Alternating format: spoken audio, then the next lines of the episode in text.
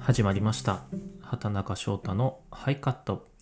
この番組は映画やドラマ舞台などなどさまざまなエンターテインメント作品のカメラが回ってない裏側をその作り手の皆様を迎えながら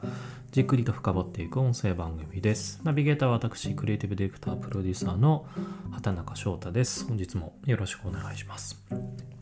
えっと、前回ですね、えっと、ゲストを迎えず、初めて自分の自己紹介っていうものをさせていただいたんですけども、えっと、その最後にですね、実は初のコミックスを作って、まあ、作りましたっていう、まあ、えっ、と、それで、まあ、連載始めましたっていうことを言ったんですけども、今日はですね、あの、ちょっと新しく、えっ、と、自分が原作シナリオを務めた、夢食いっていうですね、えっ、と、初のコミックスについての、まあ、ハイカットということで、裏側の話を、えっ、と、させていただきたいな、ふうに思っています。で、まずですね、この夢食いっていう、えっ、と、まあ、ウェブコミックスになりますが、あの今、えーと、いろんなところで、えーとまあ、ある意味ダウンロードあの連載開始してるので見れますあの買えますであの例えばコミックシーモアとか、えーと、アベバコミックスとか、えーと、DMM、とコミックスとか、まあ、あとは楽天とか Kindle でも買えるのであの夢夢を食うで夢食いっていう検索していただければあの出てくる作品であのまあどういう、えー、と作品かっていうとですねあのまあ人が持つ、えー、と夢それはあの、まあ、抱く夢ですね。どうなりたいとかこうしたいとかっていう夢をですねあの主人公の、まあ、純高見純っていう、まあ、主人公がいるんですけどもが夢食いっていう、まあ、ある意味、えーと、特殊な能力を持っていてあのその依頼者にあの頼まれたあのこういう夢を諦めたいとかあの人の夢を諦めさせたいみたいな依頼に対して、えーと、ターゲットの夢を、まあ、食うと。でまあイコールその気持ちっていうものに終わりをもたらすっていうですねあのめちゃめちゃ暗い暗いっていうかあのハッピーなとかあとはこのバトルものとかそういうんじゃなくてあの僕ダークあのヒューマンストーリーっていう風にタイトルをつけてるんですけどまさに、まあ、ダークヒューマンストーリーっていうようなあのまああのまあ何ですかね笑うセールスマンの令和版みたいなのを作りたかったっていうようなあのものです。でまあそれを夢食いまああのもっと具体的に言うと,、えっとこの都会の幻想の中に佇むこのバーサファイアっていうのがあります。でそこにそれは表向きはバーなんですけど実はその裏は夢食い屋っていうですねターゲットが抱いている夢を、えーと、消し去る闇家業です。でえっ、とそのですねまあ夢を食べる夢食いっていう能力っていうのは昔から古来から人の夢を食らうって言われている器量鬼の量あのバキっていうですねあのバック夢を食うバックに鬼って書いてバキの力っていうものを、えっとまあ、ある意味、えっと、これちょっと言えないんですけどもある理由で授かった青年高見淳が、まあ、いろんな来る依頼人ですね。から依頼を受けて夢を人々の思いにとどめを刺していくっていう。でまあ彼のセリフがですねくだらない夢なんて抱かない方が幸せだっていうですねかなり何て言うんですかねあの残酷なことを言うんですけどもまあ夢を追うことがとか、まあ、とは何かを成し成し遂げることだけが正しいのかっていうことを、まあ、問いかけていくっていうのはダークヒューマンストーリーです。はい、ちょっともしこれで 興味があったら是非一回、まあ、試し読みもできるんであの見ていただきたいんですけどもまああのそもそもなんで広告出身で、まあ、今ドラマの脚本とか企画をやっている自分がコミックスの原作を作ったかっていう経緯の話からしたいなと思って、まあ、これはあの近い人だけには言ってるんですけど今まで言ってこなかったんですけどもあのもともと別に漫画作ろうって始めた話じゃなくてですねもともとはドラマの企画だったんですよこれ。原案で作った「夢食い」っていうですねあの深夜、まあ、ドラマの企画を考えてたんですよね。まさにターゲットの夢を終わらして依頼人の夢を終わらしていくっていうようなあのなんかそういう、まあ、ダークヒューマン、えーと、ドラマみたいな企画原案を作ってでそのとこから結構かなり今この夢食いの構想はあったんですよね。でなんかそれを割とまあある意味こう局とかいろんなまあメディアさんに企画をプレゼンしてですね。で結構残るんですよ。いいですねみたいな。面白いですねみたいなありがたいことに。残ったんですけど結局どれも実現しなかったんですよ。でまあその時まあこれなんか原作だったらいいっすよねみたいな。ちょっと売れた原作とかだったらめちゃくちゃいいですよねみたいな、えーと、話があって、まあ、結構それ言われることが多くてあれ作品の内容いいのにこれが原作だったらなおいいのかみたいな。まあでも逆に言うとなんで原作 なんで原オリジナルじゃダメなのみたいな。まあちょっと、まあ、あるじゃないですか映画も。まあもちろんねこけられないっていうのはあるとは思うんですけどやっぱり原作至上主義みたいなのがまだあって僕はやっぱオリジナルの人間なんでオリジナルを作りたいっていうタイプなんでどんどんそうなんですけどなんか原作原作原作って言うんでなんかだんだんなんかこのまま終わらせるのが嫌になっちゃってこの企画を。だったらなんか自分が原作作ってやると思ってだ原作になりゃいいんだろうぐらいななんかちょっと怒りみたいな別にそんな怒ってないですけどなんかそういう煮えたぎるなんか反骨心みたいなからいやこれ絶対ドラマにいつかしてやるぐらいな決まってだったら原作にまずしてやる。じゃあコミックスだみたいな感じでなんかこれコミックスにしたいと思い出したっていうのがまあ実はコロナ禍2020年の春ぐらいだったんですよ。でちょうど2年前かな。に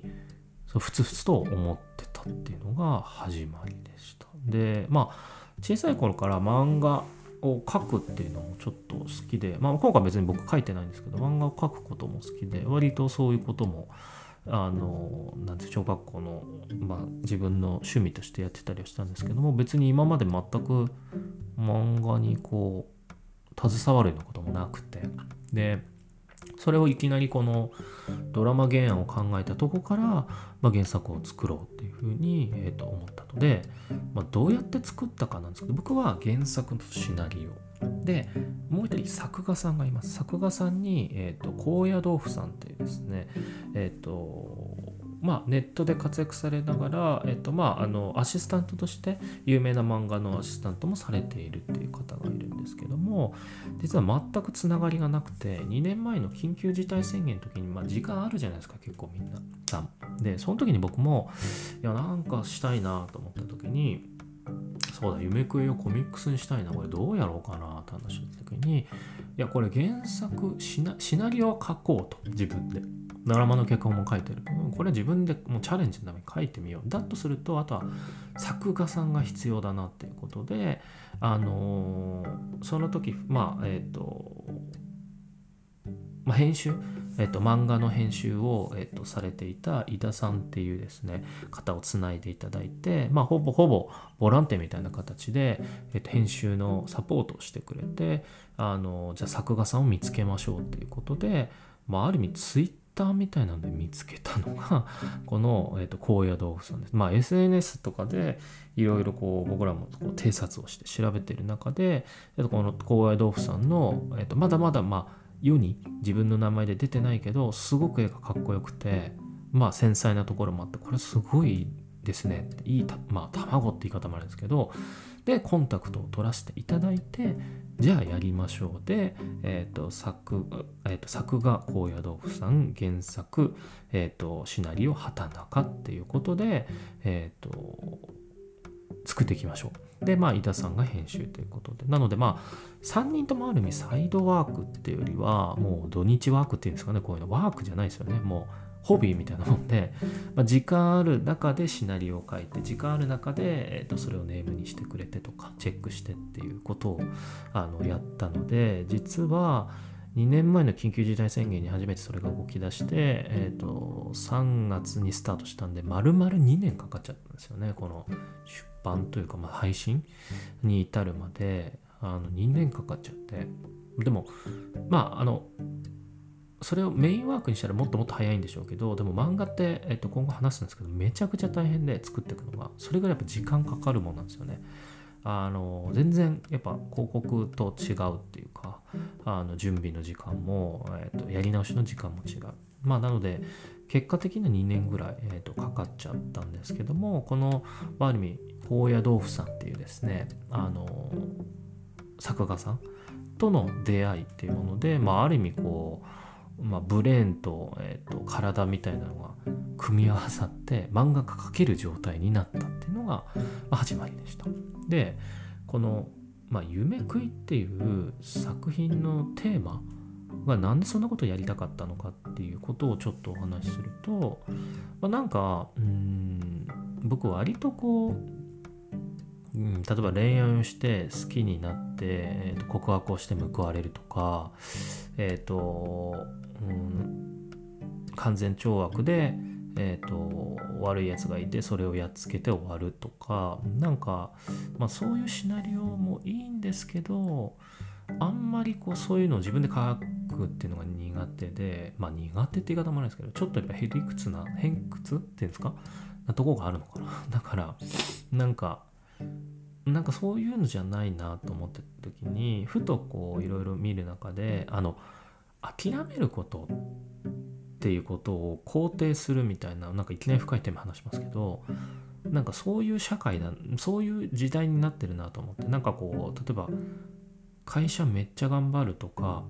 で出世するとか24時間働けますかみたいなリゲインって今ないじゃないですか。それこそ週休3日だとかパワハラだとか定時で帰るとか残業なんか悪だとか、まあ、そういう時代でなんかこう何かを成し遂げて何かを勝ち取るっていうことだけが別に人生の幸せじゃなくないみたいな概念ってあるなと思って、まあ、僕もそれはわかるし特にもっと若い子だったらそうだろうなと思った時に何かを追い続けることってかっこいいんですけどそれをちゃんと諦めることっていうこともめちゃくちゃ大事なんじゃないかなと思って。なんかこう諦めるっていうことを肯定するような作品を作れないかなって思い出してでキーワードで「夢食い」っていうあのあれですね昔のあのまあ、中国のその古代神話とかの動物であるバクですね。夢を食うバクっていうものを、まあ、あのその寝てる時に見ている夢じゃなくて自分たちが抱いてる夢を食うっていうなんかストーリーがファーッと思い浮かんでなんかだからねやってることは割となん残残酷って言い方あれですけど気持ちにとっては残酷なんですけどなんか自分が伝えたいことはその奥にあるなんか人の人生の価値って何だろうみたいな、まあ、人生の幸せをどこに置くかってかなり人それぞれだなと思ったんでなんかナンバーワンになる何かを称賛を受けるだけが幸せじゃないんじゃないってことをなんか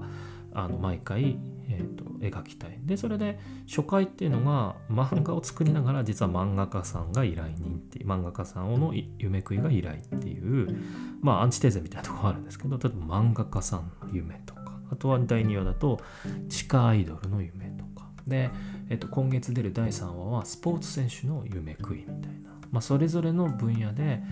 戦ってきている人々の、えーと、をまあ本人だったら依頼人が別にいるんですけどもの、えーと、夢食いっていうものをしていくっていうでまあ、えーと、前は一応1話完結っていうことで、えー、と縦軸で、えー、と主人公だったり周りのキャラの、えー、と軸を掘っていくっていうような、えー、と漫画になっています。はい、まあ